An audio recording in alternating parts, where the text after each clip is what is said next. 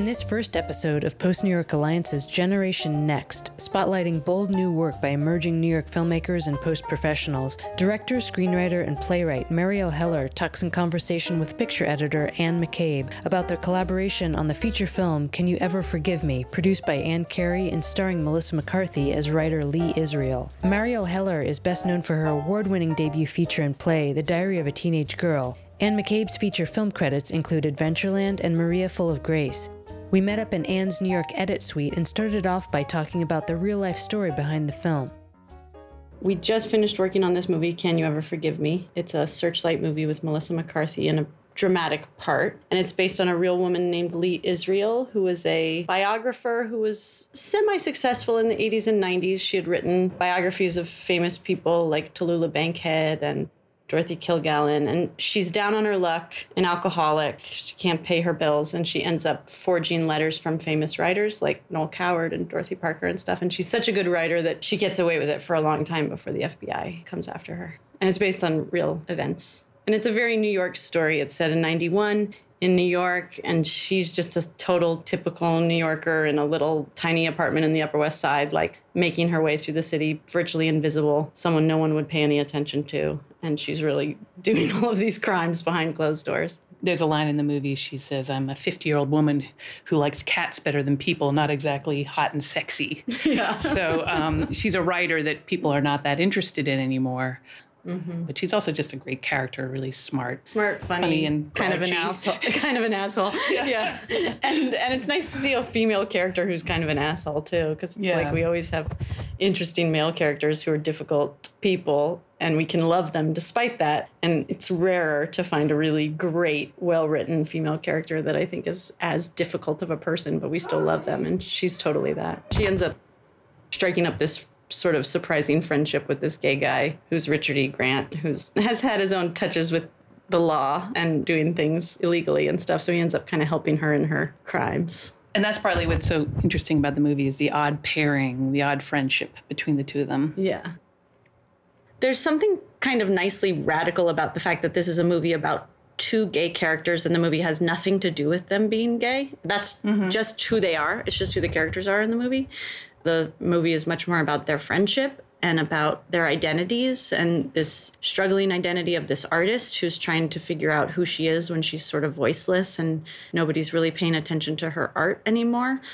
In the wake of AIDS in New York, and I just kind of like that. I feel like we're in an interesting point in culture where we can be making stories that really cross lots of different boundaries but they don't have to be statement pieces, sort of. I asked them to talk about how they both got involved in the project. Anne McCabe knew my producer on this movie, Anne Carey, who we both have known for many years, but you guys had worked together on Adventureland. Yeah, right? I'd cut Adventureland, and she was a producer on that, and she's a very smart, capable woman, and so that was appealing to me from and the get go. She was the originator of this project, really, from the very beginning. She optioned the book that it's based on, knew the real woman, Lee Israel, who the movie is based on.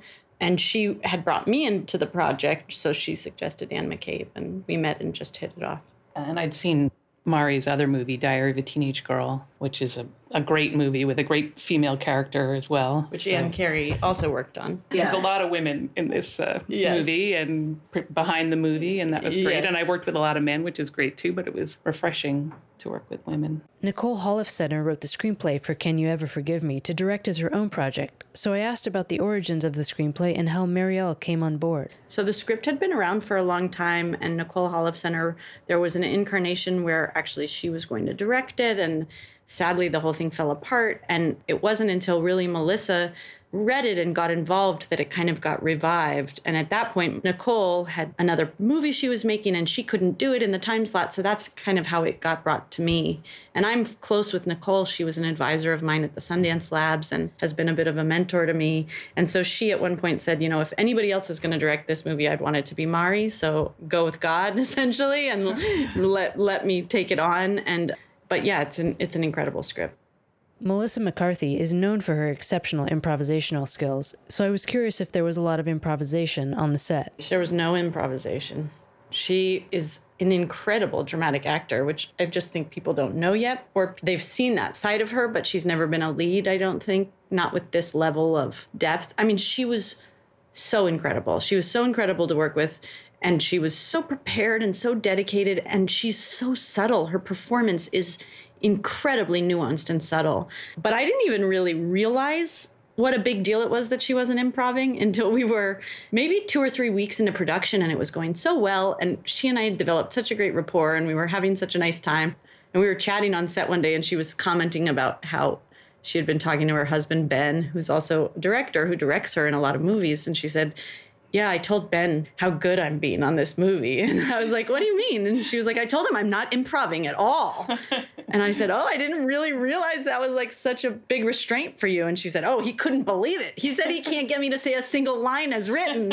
I'm always coming up with a new way that I want to say everything. And I'm throwing the script out and coming up with something I think is funnier in the moment. And, uh, I said, Well, I really appreciate that. I'm really glad that you're uh, sticking to this beautiful script. And she was like, I just love this script so much. And it felt really important. It didn't feel like that type of movie to me. She channels this woman. People are going to be, I think, really blown away by her performance.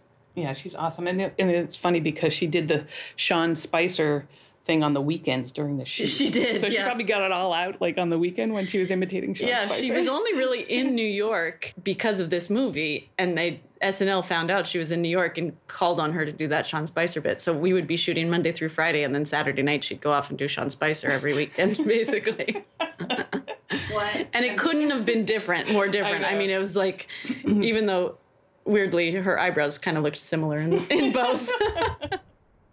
I also asked where they shot and posted the film. We shot it all in New York, all around Manhattan in old bookstores mostly, which are like going by the wayside, but we got to shoot in beautiful places like the Argosy and West Sider, which is this teeny little bookstore up in the Upper West Side, and all these places where Lee really sold her forgeries. And then we edited at Light Iron and we did all the posts in New York, Harbor Sound. Harbor Sound. Damian Volpe was our sound supervisor. Yeah. Rob Fernandez was our mixer.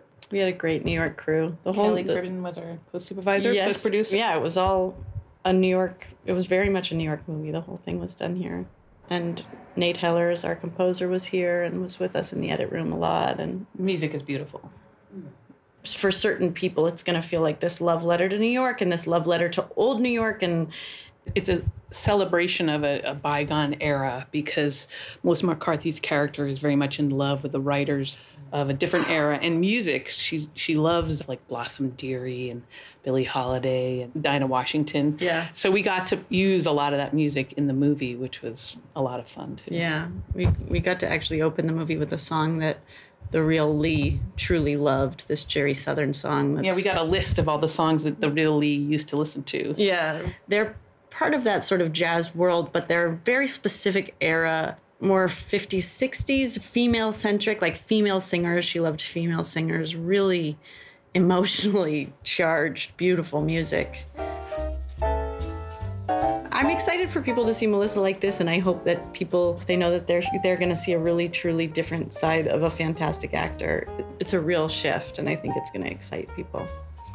Can You Ever Forgive Me is a Fox Searchlight release premiering October 19th.